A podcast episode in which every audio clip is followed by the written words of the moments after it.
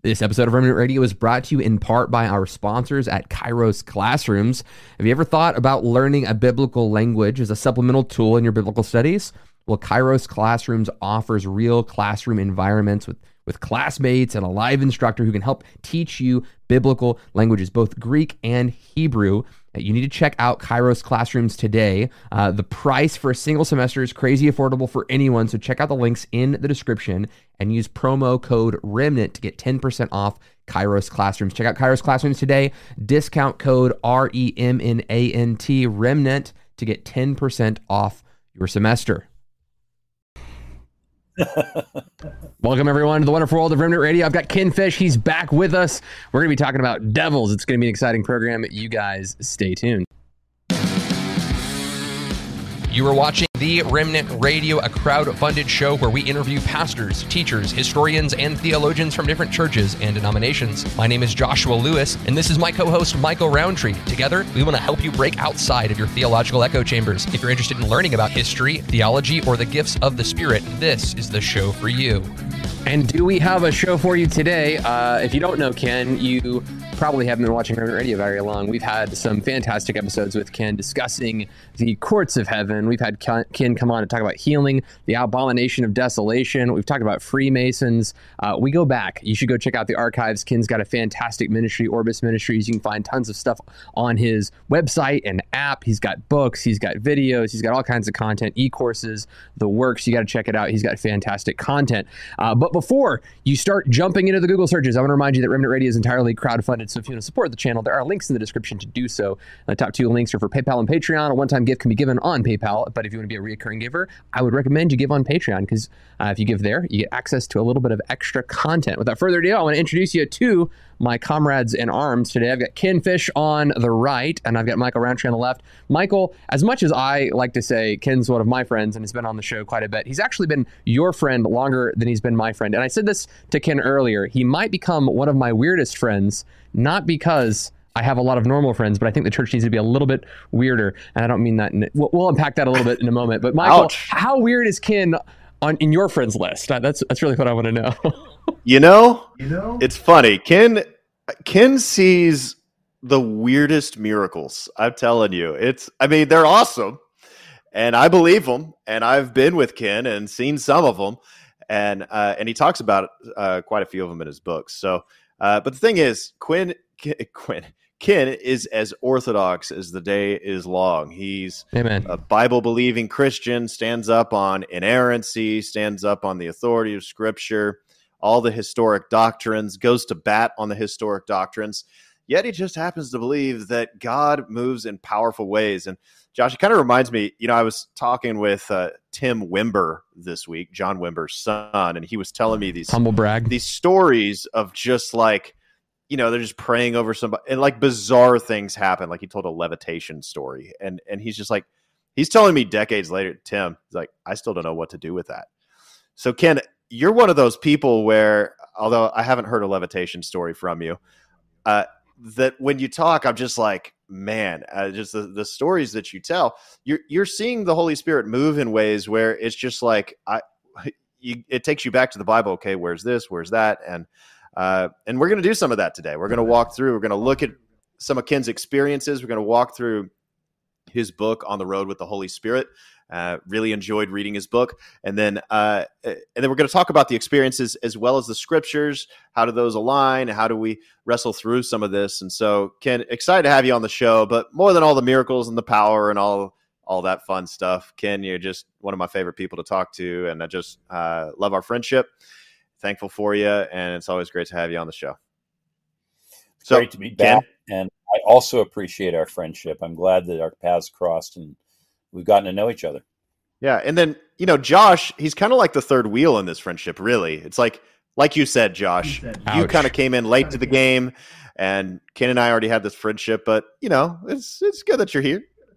Well, hey, I'll, I'll just get cards on the table again. Uh, I, I, I, want people to have this qualified phrases. When I said weird earlier, when my wife was sick for six months, I got into a car and drove as fast as I could to a Ken Fish meeting. Okay, so uh, when I say that, I want you to know I trust my family with Ken in that regard. So uh, very, well, uh, you, very honored to have you back on and excited. To and you got results too. Today. Yeah, got results yeah. too. Fantastically. Uh, Ken, okay.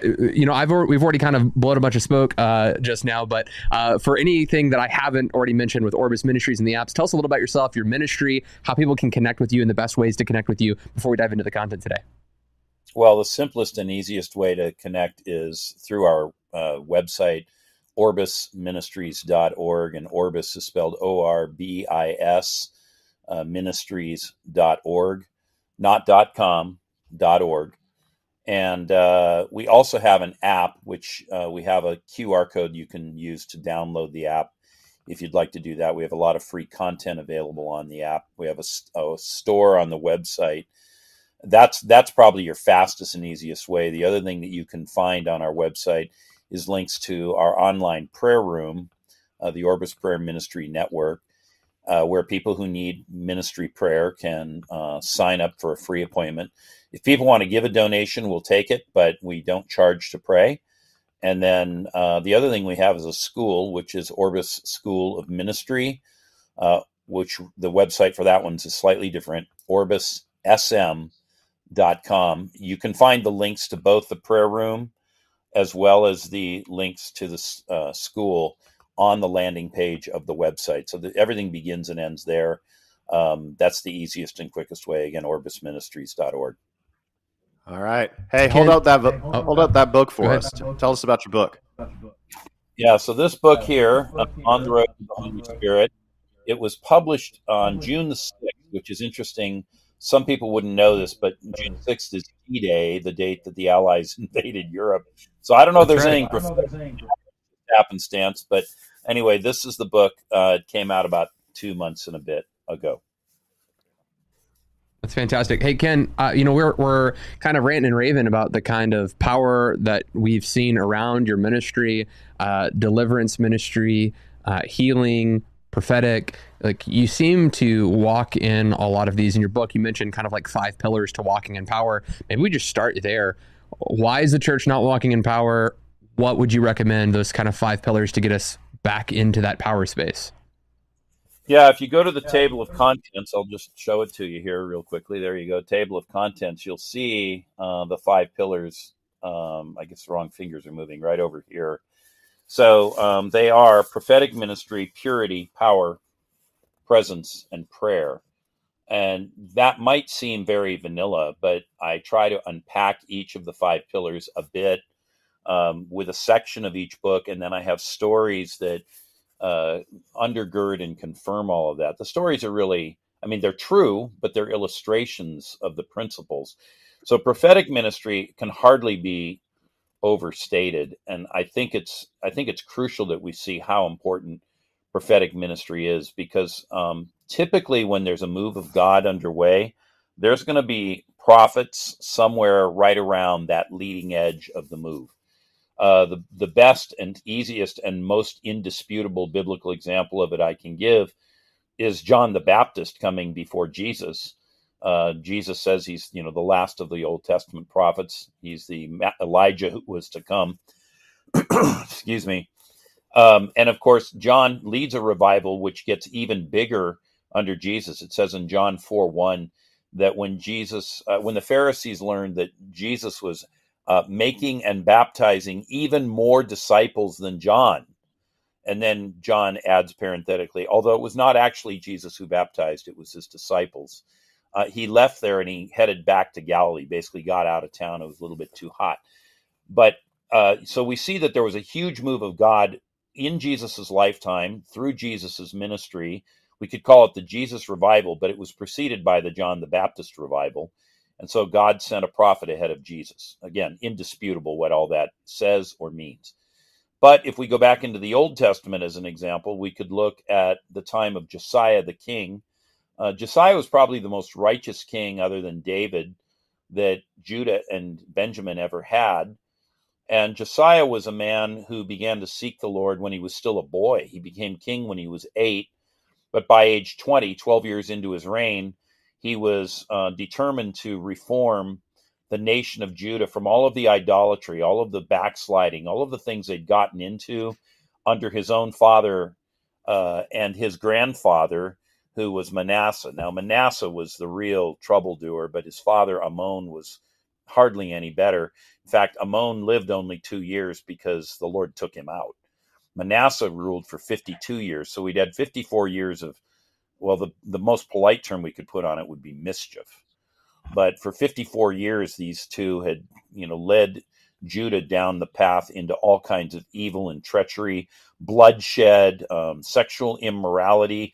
Um, and by the way, it even says in uh, 2 Kings 23, in describing the things that were going on in the Lord's own temple, they were worshiping other gods and had idols and statues and weavings and hangings that were there for the benefit of the other gods, not for the Lord. And there were even rooms in the temple where homosexual prostitution was going on. And so the, the, the culture of the temple had fallen that far. Um, when when this all is going on, Josiah comes forth and he provokes a reformation within Jewish society. And what do you know? The Lord raises up none other than the prophet Jeremiah to stand with him in what he was doing in the 13th year of his reign. So when Josiah was 21 years old. And again, this is all indisputable. The timelines are clear from the scripture. We often don't teach this way. We may not see these things in scripture ourselves. We may have never even read these passages. But the uh, reference to when Jeremiah was raised up is in Jeremiah chapter 1. And I mentioned uh, already Second Kings 23. So we see the role of the prophetic in bringing about huge moves of God. And I would go further and make the case that um, anytime we've seen a genuine move of God, somewhere around the edge of it or right in the center of it, there's going to be prophets prophesying. They may not have always been called prophets because in some eras of the church, uh, people didn't necessarily believe in an ongoing prophetic ministry, so they might have used a different term for it. But believe you me, if you look at these people, they functioned prophetically, whether or not they had the title. And so prophetic ministry is is essential. It's it's if you will, it's like the bow on the icebreaker. It, it just gets things uh, going. The second one I have in the book, I want to make. I'm just glancing because I want to make sure I stay in order with the book itself. The second one is purity, and purity is really referring to both an attitude of heart and an outward expression of life.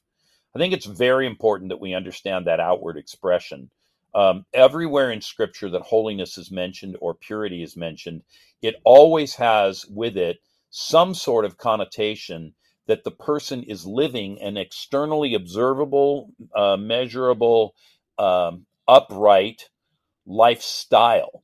Their conversation is right. Their manner of living is right. How they handle the poor and the dispossessed is right. What they do with their money is right all of these things are objective and measurable. This is not only about hard attitude, but of course, hard attitude matters because holiness in a Christian context flows outward from the purity of heart. Jesus says, Blessed are the pure in heart, they shall see God. Well, if you want to see God move, you need to have a pure heart. So, purity of heart is very, very important. But we have a disconnect in our time, and that is that for many people, they think it's enough to somehow be religiously fervent. And by the way, that might not be the same thing as being pure of heart. It might merely mean that you're excited about the Lord, you've had a conversion experience, you're in a social group where your friends are going after the Lord, and so you're collectively seeking God, but I know from having been through a couple of revivals and visited some others where it wasn't my home church. Um, many times in a in a revival culture, eh, people still hide certain things in their lives. They don't. They aren't necessarily straight down the line pure. And so, purity is both an internal attitude of desiring purity and holiness, and it's an external thing where we can observe it going on by the choices that people make. And I think it's critical to to just to buttress this because I know somebody in the crowd, at least one somebody, is going to be saying, "Oh, this just sounds like more legalism." You know, it says in the Bible that both um, Elizabeth and Zechariah, and later Mary and Joseph, they were selected to be the parents of respectively John the Baptist and Jesus because they had unimpeachable lives because their external metrics of purity and holiness matched their internal attitude of heart. So I hate to break it to people, but it's not enough just to have a heart that says, I'm excited about God. There needs to be a purity. And we might even say, with that, um, as with Nathaniel, uh, no guile, no duplicity, no saying one thing and doing another, as well as something that people outside of us who are observing us, they can see that there's an unimpeachable uh, standard and it really arises from the fear of God, the desire to live a life that's pleasing to Him, uh, even above pleasing men. The third pillar is power. And the power of the Spirit is, again, it's it's basically should be something indisputable, but we've had so many centuries in which maybe the power of God was not fully on exhibit in the church that it actually has become a point of contention for many people. And when they see it, it might unsettle them, it might frighten them, uh, it may be something where they don't really understand it. And particularly for Western minds, if we can't understand it and explain it all together fully, a lot of times that causes us great heartburn. but the power of God is the overt, manifest, demonstrable expression of God's power through his spirit or sometimes through his agents, for example, angels. Or what would you do if one of the four living creatures appeared to you? That's a, one we don't tend to think about very much, but why not? So when we think about these kinds of things, we understand that this power dynamic is also essential because the power of God brings breakthrough. Paul said to the Corinthian church, My message and my preaching were not only in words of human wisdom, but with a demonstration of the Spirit and of power, in order that your faith would not rest on the wisdom of men, but on the power of God. That's 1 Corinthians 2, 4, and 5. And then he goes on and he says in chapter 4, verse 20, For the kingdom of God does not consist, I'm going to insert the word only. It's not in the text, but it should be, in my opinion. Uh, the kingdom of God does not consist only in words or in talk, but in power. And so Paul's ministry was founded on the idea of the demonstrable, somehow tangible, observable uh, power of God. And so we see it there. But remember, of course, that Jesus had promised in Luke 24 49, you will receive power after the Holy Spirit comes upon you. And so remain in Jerusalem until you are clothed with power from on high. And then he says again in Acts 1 8, you will receive power when the Holy Spirit has come upon you. So, this idea of power is thematically clearly laid out in Scripture. It's contemplated by Jesus, it's described by Paul as a hallmark of his own ministry.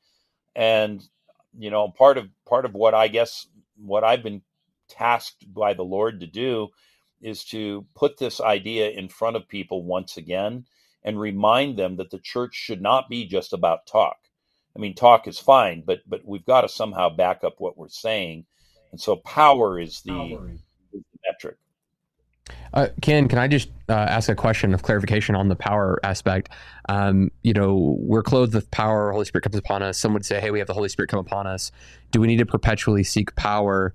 Do like what? What's our relationship with dependency on the Spirit? I, I think of you know, First Corinthians 14 and first in light of First Corinthians 12, the gifts of the Spirit are manifestations of the Spirit, right? And don't be drunk with wine, uh, this Ephesians 6, but be being filled with the Holy Spirit. So like I make this connection of like what what's what's the relationship like for us? Because I think some people say, okay, great, I need the Holy Spirit because I need power, but what does that actually mean? Like how do I actually continue? Because most of us don't come from classical Pentecostal backgrounds. So, like that relationship dependency on the Spirit, what would that look like, and how would you describe that?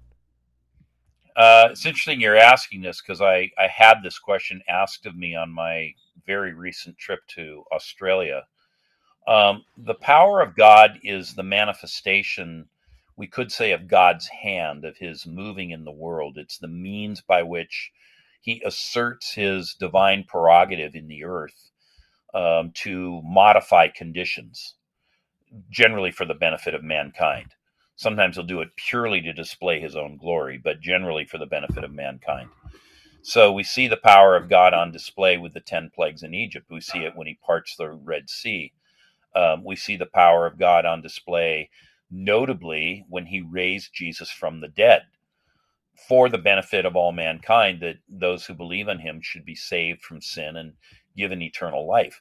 So we see multiple places in Scripture where this is uh, where this is shown. I have an entire sermon on this uh, called uh, "Why Christians Need the Power of God." But one of my conclusions in that sermon, and this is not something that many people have thought very deeply about, is that the power of God is actually an as is a tangible, observable slash demonstrable. Um, it's an experience of the glory of God. Mm-hmm. So, in in this sense, there is some congruence between what we have classically called the glory of God and what the New Testament calls the power of God. And where do we see this on exhibit? In John 11, when Jesus raises Lazarus from the dead, he says, did I not tell you that if you believed, you would see the glory of God? And then he raises Lazarus from the dead. Well, the word for miracle in Greek is the word dunamis. It's the word from which we get dynamite. It's the word that we commonly translate power. You will receive power from on high. There's no question that raising a dead person is a miracle, whether Lazarus, Jesus, the widow of Nain's son. I mean, there's different stories of this in scripture, and there are a few others, uh, Tabitha, and so on anyway, when we see that, the miracle, the demonstration of power, the activation, the release of that power that effectuates that uh, that resurrection in this series of examples I'm describing. It could be turning water into wine. It could be walking on water. But whatever, that power level is itself an encounter with God's glory. And so um, I think power is important for the reason that it gives us direct, mm-hmm. I could say, unmediated, there's a medieval theological term, unmediated exposure to or contact with uh, the glory of God. Now, to be clear, when we experience it here on the earth in, in our, you know, in our mortal frame or mortal coil, to use an older term, you know, we're, we're experiencing, you know, a piece, a particle just the smallest infinitesimal fragment of the glory of God. The, the, the, heavens are declaring the glory of God. The glory of God fills the heaven and the earth. So, you know, when we see it localized in one location for whatever purpose it's it's being uh, displayed, again, it's just some very, very, very small fraction of it. But nevertheless, it's our own personal experience or encounter with God's glory. I think that's a really important point. So to take uh, your your question further, Josh, and to answer it, I think you know we all receive the Holy Spirit at regeneration. This is made clear to us in uh, in Ephesians chapter one, and there's a parallel passage in. Now I'm just having a brain lapse. Is it First Corinthians one or Second Corinthians one? It's one or the other. Um, uh, one Second Corinthians one, I think. Yeah. Okay. Second Corinthians one and Ephesians 1. So we all get the Holy Spirit when we're converted. But the question is similar to Jesus, when he's baptized in the river, the dove lands on him, and that's the Holy Spirit. And then he comes up out of the river, and I guess he's standing on the riverbank. By the way, that verse is Luke uh, 3 21 and 22. He comes up out of the river, he's on the riverbank. That's Luke 4 1. It says, Now he's filled with the Spirit. That sounds like something more than having a dove land on you and then he goes into the wilderness for 40 days and he comes out and luke 4.14 says now he's in the power of the spirit so it seems like there are these almost like successive levels of upgrade that are going on even within jesus and randy clark has a book called there is more and i think there is that same dynamic in our lives as believers there's always more the question is do we grow satisfied and complacent or are we continuing to to press in and seek the more.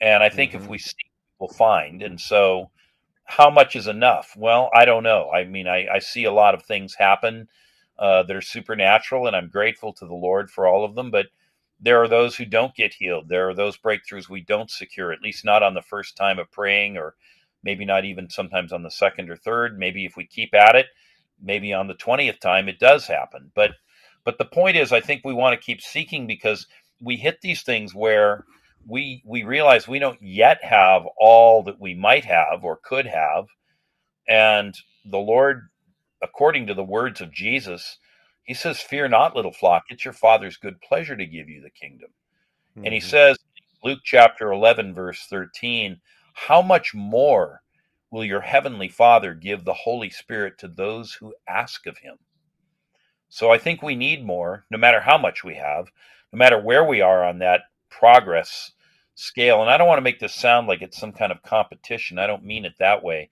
It's just that we are human beings made of the dust of the earth.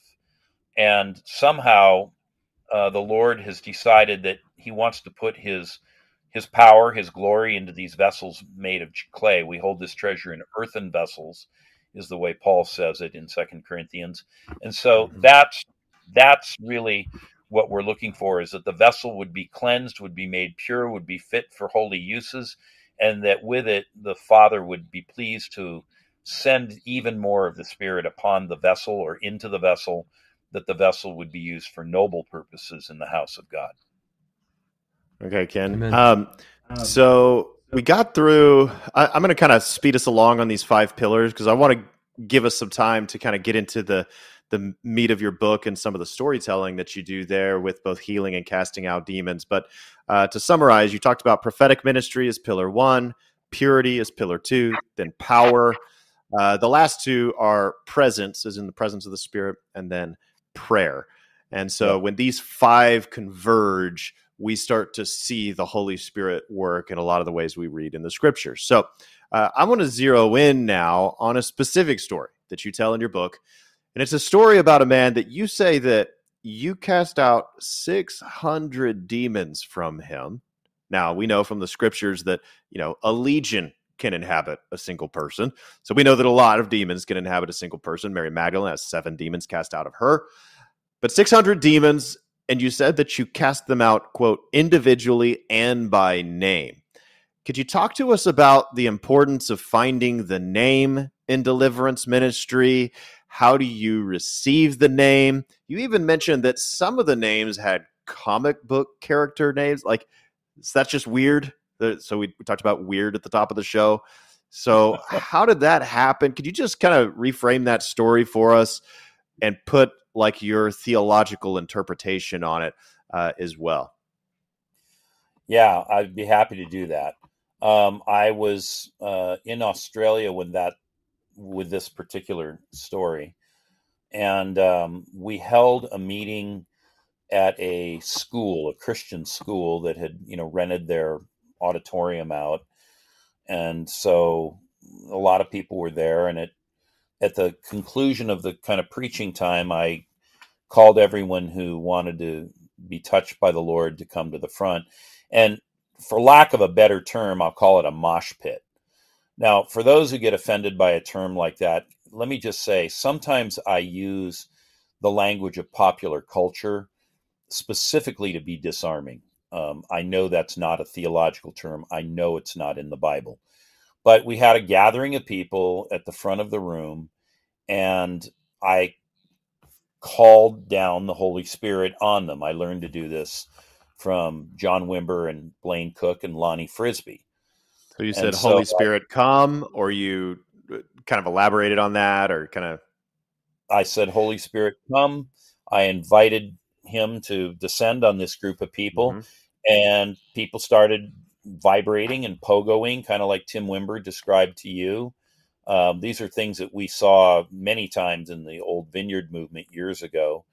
Um, people began falling and whatnot and there was one guy who was as i was facing this gathering of people there was around 50 or 60 people in this sort of semicircle or circular gathering uh, there was one guy that as i looked at the group for me he was on the right. And i say it that way because of course a circle doesn't have a right or a left. But from my perspective as i looked on this group of people he was to the right side. So anyway, he was someone that I had noted in previous visits to that region, to that uh, group of people in that church, and I I had always had a sense that he was carrying at least one evil spirit, and I'd never really engaged with it. It always seemed like the timing wasn't right, or just something wasn't right. So I always waited. I just waited. I just waited, and that particular day, it was the right time. And so um, when I when I approached him, he fell on the floor and he began to manifest. And it was a very dramatic manifestation, and people assumed he was having an epileptic seizure. And I said, He's not having an epileptic seizure. This is a demonic manifestation. Well, of course, they called the equivalent of 911, which is in the United States our emergency response number. And uh, so I thought, man, I better get this taken care of quick, or pretty soon the ambulance is going to roll up. And so I grabbed him and I, I took him outside of the of the hall, just literally outside.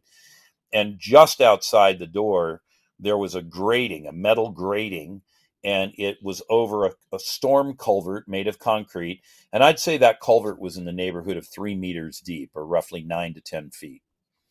Um, and I put him on his. I said, "Get down on your knees," and I put him on his knees over the culvert and I called out the first spirit that was there, and I knew what it was. I'd been observing him for, as I say, several previous visits, and it came out right away. And as it did, he vomited very heavily, and the vomit went through the grating of the culvert, and you could hear it as it hit the bottom of the culvert and splattered. So I was thinking, well, good, no cleanup. This one's a you know self cleaning uh, deliverance. But I was glad we were outside because that meeting hall was a brand new, newly carpeted. And if this had gone on on that carpet, we would have had a, you know, we would have had to get the carpet cleaned. Um, so anyway, we called out, as I remember it, nine more demons, and then it seemed like things got quiet, and we were, you know, pretty well done. But even though it seemed like we were done, I was I paused and I thought, we're not done. There's more here. And so I literally prayed this prayer aloud, this exact prayer. And I remember it very well. That's why, I, even though it was maybe nearing 10 years ago, I do remember this prayer verbatim. I said, Jesus, are we missing anything? And when I said that, the word of the Lord came to me. Now, it wasn't audible, but it was as clear as you are hearing my voice right now and the word of the Lord came to me, and I heard it predominantly on my right side of my head, inside of my head. And the Lord said, comic books. And I kind of, what? Because I didn't even have a grid for that. I didn't I didn't have language for that. I knew that there are some things that will say they're spiritually radioactive. There's a taint on them. And if people get involved with those things, um, that radioactivity can spill over and result in demonization. Now, let's be clear: there is there's no such thing that I know of as spiritual radioactivity, but I use that language because most of us understand that radioactivity is dangerous. It's colorless, it's odorless, it's tasteless. You can't tell a difference in temperature and yet it's very, very dangerous to you. And so when I use the term radioactivity or spiritual radioactivity, what I'm referring to is the fact that these, whatever they are, these items, uh, they may carry something that would create an opening or an opportunity for an evil spirit to afflict or assail or harass somebody. And so the Lord had told me this guy has a problem with comic books, and that's his problem. That's where the spiritual radioactivity is. So initially, I was operating in discerning of spirits. That's why after 10 demons came out, I kind of paused and I went, It seems like we're done. Things are quiet, but we're not actually done. And I know we're not done, but I don't know what we're missing here. So I asked Jesus, What is it? He spoke to me. And so I said to the guy, I said, "Are you involved with comic books at all?" And just to be clear, for me, I mean, I used to read, you know, the Hulk and Spider Man when I was a boy, but I was no longer a boy; I was a grown man. And he goes, "Well, not really. Uh, yeah, maybe a little bit. Yeah." I said, "Well, what does that mean?" And he said, "Well, yeah, I, I do read comic books." And I said, "Okay, um, Do you want to tell me about that? And he said, Well, uh, there is this one, and now I don't remember the name. It, it was a Japanese name, and it, the name of it began with an N. Uh, and but it, it was a Japanese. Are you speaking of Naruto? That might have been it, actually. Naruto yeah, is, like, it's a it's famous got like the main character is like possessed by a demon, and there's like child sacrifices. There's all that that show is full of some critters. Anyway, Yeah. it's it's not like it's not. We're not talking about guys with capes wearing their underwear on the outside of their pants flying around. We're talking about guys who literally conjure demon spirits and try to get possessed so they have powers. Like it's it's pretty wild. Let me just ask you, Naruto, does that have a female protagonist? Because this one did. Uh, I don't know that it does. Um, I mean, they're definitely male and female characters. It's a very, it's a very long running show. Uh, anyway, n- neither here nor there. I was, I remember talking to Michael and Michael about it, and anyway, uh, but yes, it's it's pretty rough. Okay, well, it could have been Naruto. When I tell the story now, because I, I don't speak Japanese and the name didn't embed in my mind, I could probably go back and ask that guy. I'm still in touch with him. Uh, Sakura but anyway. Haruno is the main character in Naruto. That's a female. So Okay, then Sakura probably- Haruno. I looked it up. yeah. yeah.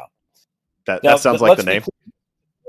Christian guy that's reading a comic book about witchcraft and other things, you know, getting demons for power. And so I said, "Who is the who's the protagonist in this comic book?" And he told me the name. And so I said, "All right, um, assuming that we have the name correct as we've just diagnosed this." Uh, I said, "Naruto, come out." and then the name of the protagonist, which you just gave us, but I, again, I don't remember it. Even it, you just said it less than a minute ago, but I said that name. Both of you come out, and what? And then what? Two of them came out, and I was like, "Wow, okay, that just shifted my own paradigm on demonization."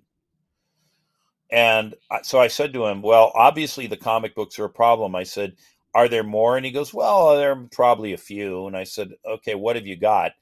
and he gave me three or four more names and so we went after the name of the comic book and the protagonist drove them out and he said well i'm remembering more and i said hang on how many are there he said well i actually have a whole stack of different comic books in my apartment and they're stacked up against the wall. And he said the stack is higher than my head.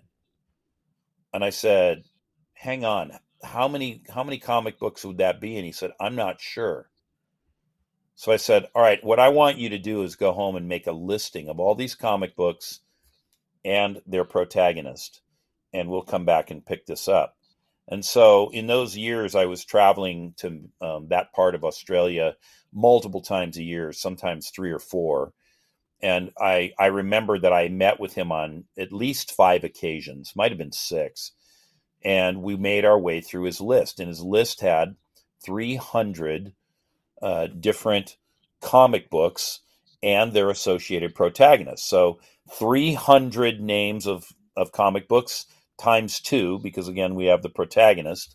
That gets you to 600. That's how I know it was 600 demons. And I, as I said, I had five or six meetings with him, and we would kind of go as long as we had, and then we would stop and we'd pick up again when I came back through town. Did you tell him not to eat sloppy Joe before you had a prayer session? But he Bro, that's figure that messed up. so Ken, I've got I've got questions on this, man. Because okay, so here, here's some thoughts that I've got. Like, there is a mom that's sitting at home and she's worried that, well, maybe there's a kid sitting at home worried that his mom's gonna watch this video and go through a satanic panic of the '90s and suddenly everything's demonic. Um, you know, monster cans have like you know three claw marks that look like six Hebrew sixes, and therefore it's six six six. You know, they're trying to trying to find the sixes in the Taco Bell ring, and like if I eat Taco Bell, I'm gonna get demonized. Um, uh, anyway, so like they're they're kind of they're kind of seeing those things, and and and they just heard comic books get you demonized or could. Now we are talking about a specific kind of comic book that certainly is hyper fixating on this thing. But what what if I were to say like you know, someone could worship a chair. I'm not saying it's a particularly powerful God, but let's just say they sat down and worshiped something. Anything could place have have a place of idolatry in the human heart, right? And like, if I, that were the case, if if you're worshiping literally nothing, you you can be afflicted by that thing. Is it possible that this guy was one?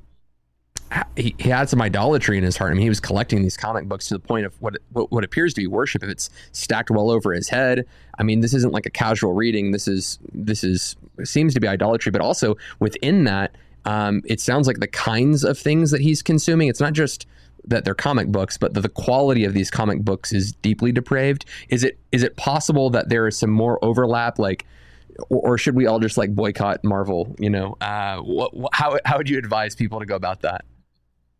Um, I think it's actually fairly simple. Is the if you want to evaluate this stuff, what is the content? The Scripture tells us we're to fix our minds on things above, where Christ is seated in the heavenlies and elsewhere it says we should i learned this in new international version we should uh, we should think on things that are true noble right pure lovely and admirable and the way paul says it in philippians is you know whatsoever things are true whatsoever things are noble whatsoever things are right whatsoever things are pure whatsoever things are lovely whatsoever things are admirable think on these things and the god of peace will be with you so, I mean, I could I could legitimately ask, and I actually did ask this guy.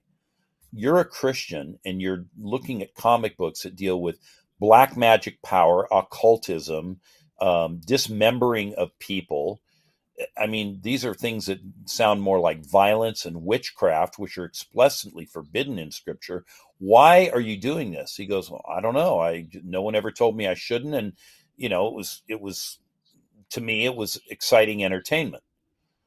And I said, well, you, you shouldn't be doing that. And so when you've got your, you said a mom who's worried about her kids, um, I think that we need to be evaluating what passes the eye gate, or for that matter, the ear gate of our own lives or those of our children. And so let me tell you a story on that score. This one's not in the store in the book, um, but not long after that, I started to become aware that, and again, please don't anybody start throwing brickbats. I, this is, I discovered this on the road with the Holy Spirit.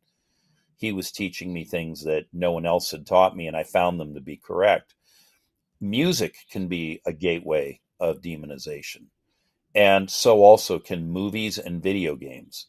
Again, it's a, it's very much a function of what's the content what's the intended purpose of the thing you're watching. So I went to the house of a pastor in another part of Australia and I was visiting with him and his wife and we were sitting in their they would say lounge room but for an American we would say the living room or possibly the family room.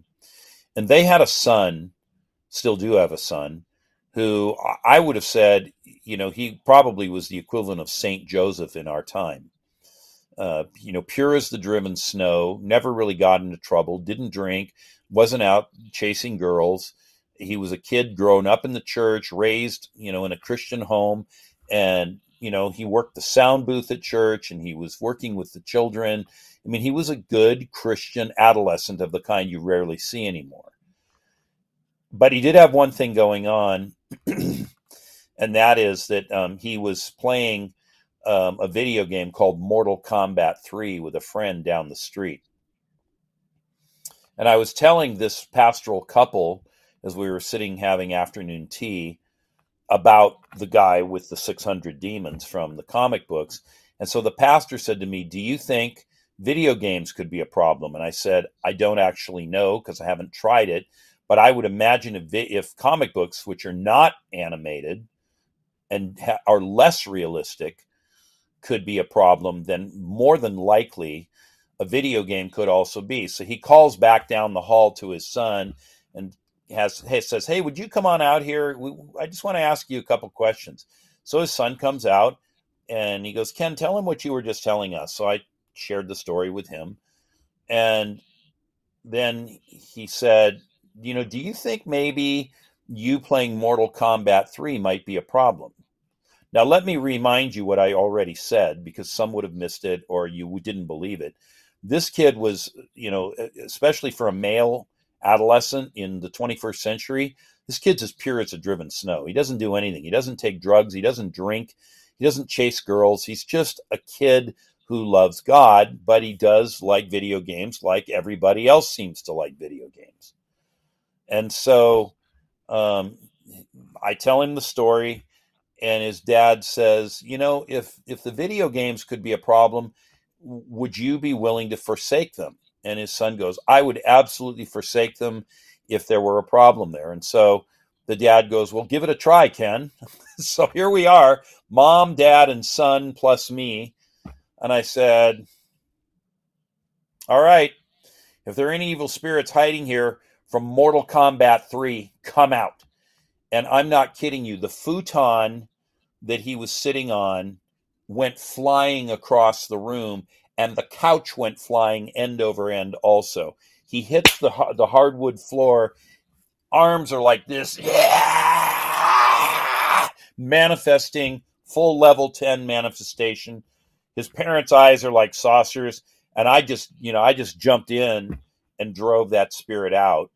And then I said, okay, who's the protagonist in this video game? And I don't remember the name. Somebody will know, but I don't remember it. Drove that one out too. And then everything subsided.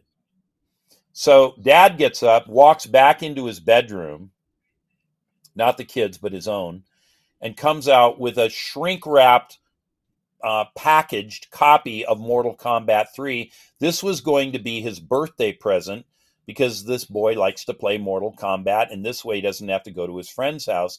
And he goes, What do you want me to do with this? And his son said, Let's burn it. And so that was the end of his birthday present of Mortal Kombat 3. Now, nothing I have said is exaggerated. Everything Happy I have birthday, said, Junior. if we were to no birthday me- for you. What's that? oh, I just said no do you- birthday for you. I guess he found something else to sell to some other president. Okay, so but continuing the story, so they burn it. Anything else happen? Is that the end? Uh, that, that's the end of the story with him. But of course, this kind of sent a shockwave through their church. And Yeah. as you might expect, some were like, okay, let's get rid of all of that stuff. And some were saying, uh, you know, it's totally fine. Uh, this is just an anomaly, or that Ken Fish, he's an extremist. It's, it's kind of like what you see in the Bible. Something happens, and well, we know this man, Jesus, he's a sinner. He couldn't possibly have healed a blind man. It's the same type of controversy that erupts when the unexpected happens. And this was very much one of those. So, are all video games bad? Probably not, but the vast majority of them are. Now, let me just tell you something else. At one time, I worked in Silicon Valley. I never worked for Electronic Arts, but I, I worked um, just next door to them in another corporation. And uh, there was one particular uh, lunch place that a lot of us would go to. And because we were all in the same proximity, one day we were actually sitting at lunch. And this is before I'd gone to Australia and, it, and doing all this.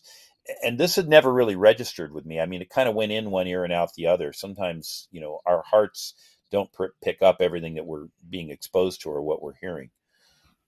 Anyway, we're sitting there at the at the lunch place, and a couple of guys came in from EA, as it's known on the uh, in Silicon Valley, and they were talking about how they were writing programming for the games that are you know coming up, the new releases, and they were talking about how they were deliberately including things that were evil um, in order to um, attract the the young adults that would be interested. They literally said this. I literally, with my own ears, overheard this in the in the lunch place. Now I wasn't talking to them; they were the next table over, um, and they made some comment that I don't remember all the details. But they said, "Oh yeah, and we're also bringing in people to like invoke spells or you know give it some sort of extra spiritual supercharge, something like that." I don't. Again, I don't remember the particular verbiage. It didn't register on me at the time, but when this happened in this living room in my pastor friend's house with his own teenage son, who, again, this is the modern Joseph of Mary and Joseph, I suddenly realized, oh my gosh, uh, the Lord had kind of tipped me off about this, and I didn't even realize what I was hearing and seeing. But now, with my own eyes, I've seen the power of this. And so there were some kids in the church that gave up their video games and went through deliverance. And by the way, those are two separate things. It's not enough just to get rid of the video game uh, you also would need deliverance if you've been engaged with these types of games. But on the other hand, some games wouldn't have that kind of negative spiritual power, that kind of radioactivity. Um, they would just be games like I, I, think Brick Breaker is probably safe. Pac Man is probably safe. Um, I'd feel safer with Brick Breaker than Pac Man, but Pong. but when, when you start moving into games that are focusing on violence, bloodshed, dismemberment, mass murder, anything like that, I, I think now you are definitely at risk. Hmm. Okay, Ken. Um, so let me ask you this: How do we how do we avoid some kind of like charismatic legalism? Here's what I mean by that. Okay, so Old Testament, 613 laws, and then the Pharisees come through and they kind of spell out multiple laws for all of those laws. So there's countless thousands of laws that they have. And so there's not just keep the Sabbath, but there's a Sabbath day journey, and then there's this and there's that, and all across the board. So how do you know? I, I'm just kind of speaking, for instance, as a pastor, like the way I've tended to pastor people is that in areas where I don't have a clear chapter and verse for like that is sin, uh, I don't want to tell people, hey, that's sin if I don't have a clear chapter and verse for it. But if I do have a clear chapter and verse, now so I'm speaking bigger than these stories, just kind of across the board. I, you know, I have seen some charismatics go to a place of of it, eh, creating a, a new sort of charismatic legalism where there's everything you do. You could get a demon and and so on and uh, and so like just kind of how do you navigate this because you're somebody who's seen a bunch of crazy stuff. I like if I had that experience, w- what you just described, I would just be I'd be like, burn it all down, you know? But like, how do you how do you even navigate that without you don't want to create rules the Bible doesn't have, uh, but you also, yeah, I, I don't know. I've said enough. Maybe. How do you navigate it? Well, I think most of the stuff in Scripture there are there are governing principles that are embedded in the language of the various texts or teachings. So one of them that I mentioned comes out of Philippians true, noble, right, pure, lovely, and admirable. All right, well, if we use that as our template, then a lot of things that we might consider looking at or engaging in, they aren't that. And it says the God of peace will be with you. Well, presumably the inverse is also true. If it's untrue, uh, ignoble, uh, wrong, uh, impure, ugly, or I don't know, unlovely, and despicable, then maybe the God of this world will be with you. And hmm. so, with that, I would just advise people to stay away from things that are of that nature. And that's why I said I don't think we need to abandon all video games, but we need to be discerning about what's in the video game or the comic book or the movie that we're thinking about seeing. You know, there's a lot of things that are out there these days. Let's talk about movies for a moment. Um, what passes as R rated these days, I think when I was a boy, I remember when movie ratings came out. I couldn't tell you the year, but I distinctly remember that suddenly there were these ratings, and that meant that some movies were off limits to me unless, for example, I had my mother take me. My father died when I was young, so having my dad take me wouldn't have been an option. And and with that, I understood that uh, I, I wouldn't be able to see some movies without her being present unless I sneaked in. And part of that was designed to have the parents be de- be determiners of what I'm going to let my kid observe, but it's also that certain things would not be seen by, as we used to say, the young and the tender, because a lot of times, especially with children, their their sensibilities are they don't have the defenses up, emotional or intellectual defenses up against things that could be shocking, uh, perhaps we might say uh, traumatizing. I think that word's overused, but anyway, we'll use it here. Um, and so this rating system came into being. But I think what passes as R rated these days would probably have been X rated, much of it, not all of it, much of it, uh, back in the day when when those ratings first came out and it, it comes down to things like I'm suggesting, and I think it it might be more than simply six metrics: um, uh, true, noble, and right, pure, lovely, and admirable. But but that's a pretty good representation. Mm-hmm. And so um, you know, when we think about, you know, you were talking about the Sabbath, I think the principle of the Sabbath is very important. If we don't take mm-hmm. care of our bodies, including giving them rest, um, our bodies will get tired and they will break down. And a lot of times when people develop physical ailments in their bodies, it's because they've been pushing them too hard. Adrenal fatigue would be a classic example of that, but there would be other things as well. And so, how might you avoid adrenal fatigue? Keep a Sabbath.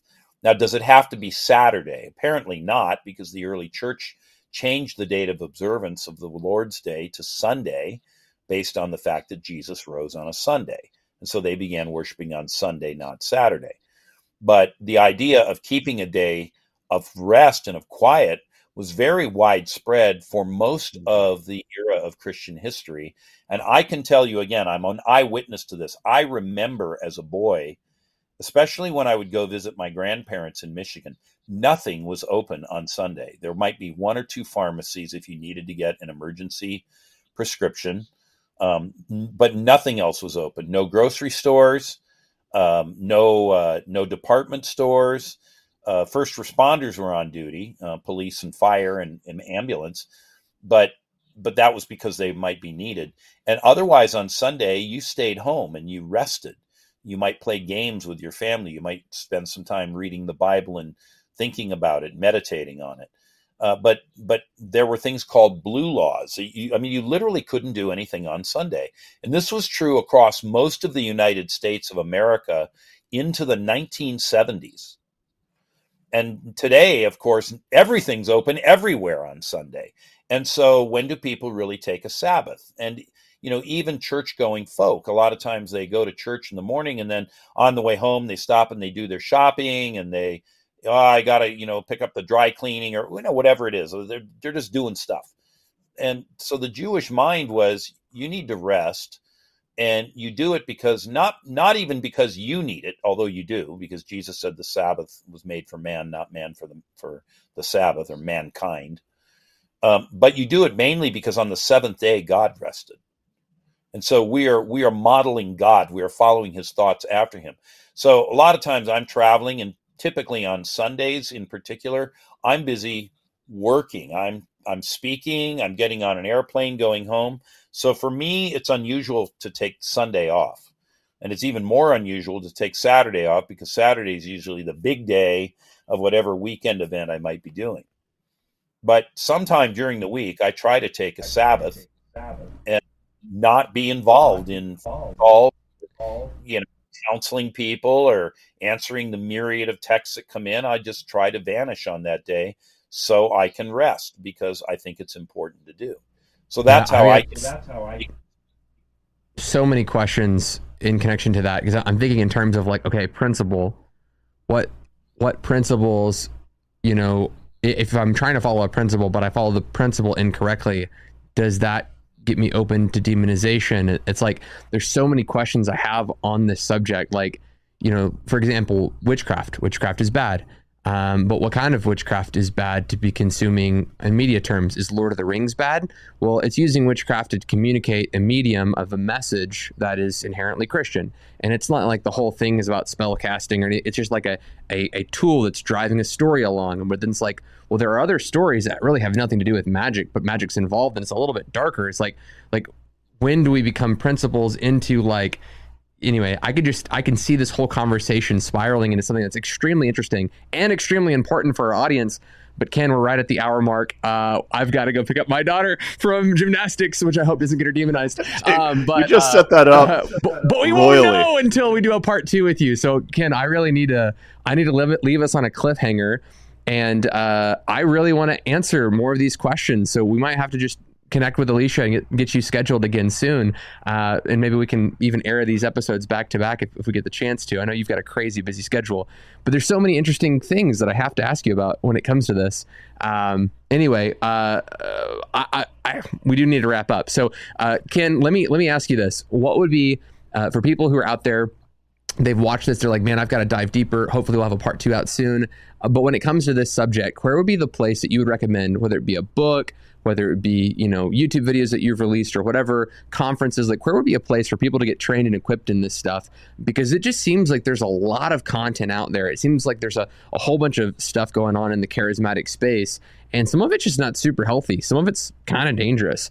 Where would you advise people to go learn and grow in this you know if they're just now being introduced to this in this you know one hour conversation well my book has some conversation about some of this although that's not its primary focus so it's not all about that um, i have materials available in our store on the website again orbisministries.org uh, dealing with not only basic level deliverance but advanced level deliverance as well as spiritual warfare and i cover a lot of these kinds of shall we say thornier issues uh, there. Uh, but but I and then beyond that, in my school, the Orbis School of Ministry, which is orbissm.com, um, we have um, a three level course on deliverance called uh, Breaking Bondage 101, 102, 103. And we also have advanced training called Deep Restoration, which takes an integrated approach to inner healing and advanced deliverance topics. And we've seen immense breakthrough for people who have uh, partaken in any or all of that. So uh, I guess I would direct people there as a place to start. um, a lot of the material that I have, uh, not so much at the advanced level, but certainly at the beginning level, is uh, comes out of material that Derek Prince has written, Francis MacNutt. Um, I think they're two of the more balanced people around but they're both dead. So, um, but their books are available, and so that might be. It's always reason. safe to recommend dead people. That's what, that's what uh, uh, uh, Steve Hill said. If you recommend people who are dead, they don't fall into moral scandal. You know on the you know on the back end that they're good if you recommend them. Uh, that's right. Um, I, Saul tried to uh, Saul tried to go to a dead person. Didn't really work out for him. Oh, let let Ken finish his thought. I'm, I'm, working on a book right now called Integrated Guide to Healing Deliverance, and um, the first part is it'll be a multi-volume uh, book, but the first volume will probably get late year, assuming that we stay on track with the writing and production. So um, oh, soon I'll have people can read that are dedicated to this kind of uh, material. So that would that would be a third thing, but it's not yet available, just so they can anticipate when it does come out. Fantastic. Well, we look forward to it all. Uh, Ken, thank you so much for coming on again. We'll get you scheduled for another episode because I've got I've got more questions. Uh, I'm gonna I'm gonna be jealous of your time, uh, guys. Thank you so much for tuning into this episode of Remnant. If you want to support the channel, check out the links in the description. Uh, lots of links down there where you can support PayPal, Patreon, all that good stuff. But also, uh, we have other videos that we've done with Ken Fish. So if you enjoyed this episode, maybe check out some of those other videos in the playlist below. Uh, we talk about the abomination that makes desolate. we talk about man, the courts of heaven. A couple series with him on the courts of heaven. Uh, we've got lots of content out there, even on Freemasons and other various things. So check out all of those videos below, and we'll see you next time from 4 to 5 p.m. at Central Standard Time on Monday and Wednesday. Blessings, guys. Want to thank Kairos Classrooms for sponsoring this episode of Remnant Radio. And if you're out there, you've ever wondered, hey, I wonder if learning a biblical language would be a supplemental tool for me to help me in my biblical studies. Well, you need to check out Kairos Classrooms. They offer Greek and Hebrew classes that can help teach you and train you. It's a live classroom environment with actual students and actual live teachers, and they help teach you the biblical languages of Greek and Hebrew. And you need to check out Kairos Classrooms today. There's a link in the description, and you can use the promo code REMNANT to get 10% off. These classes are already crazy affordable, but with the promo code REMNANT, R E M N A N T, you'll get 10% off of Kairos Classroom. So check that out today. And thank you so much for Kairos for sponsoring this episode of Remnant Radio.